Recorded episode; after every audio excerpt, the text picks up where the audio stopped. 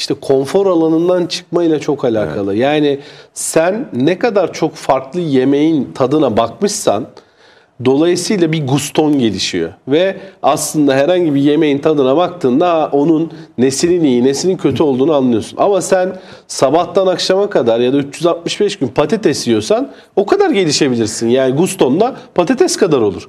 Yani dolayısıyla eğer gerçekten hani şu anda havalı laflar var ya işte disruption, ezber bozmak vesaire gerçekten kendini aşmak için konfor alanından çıkman gerekiyor ve elinde konfor alanından çıkıp seni zorlayan ve ne kadar çok ortam varsa, kısıt varsa, ne kadar farklı tipte insan, ne kadar farklı tipte ortam, ne kadar farklı tipte mekan, iş, model görüyorsan işte o zaman da adapte olabilme yetkinliğin o kadar gelişiyor.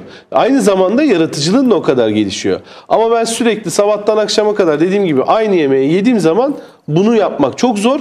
O zaman da kendimi adapte oluyormuşum gibi kandırıyorum aslında en nihayetinde ama olmuyorum. Şahsın şu bir sürü insan öyle kandırdığı için hani etrafına baktığında herkes adapte olmuş gibi oluyor. Zaten şöyle gidiyoruz. Herkes el ele tutunuyor. Çok Önümüze hızlı bir şekilde yenilik. hani araba gidiyor ve hiç kimse boşluk bırakmıyor. Yani kimse de müsait bir yerde inecek var demiyor. Çünkü araba çok hızlı gidiyor. Ki İnerse yolda bizim kalacak. kuşağında şöyle bir şansı var.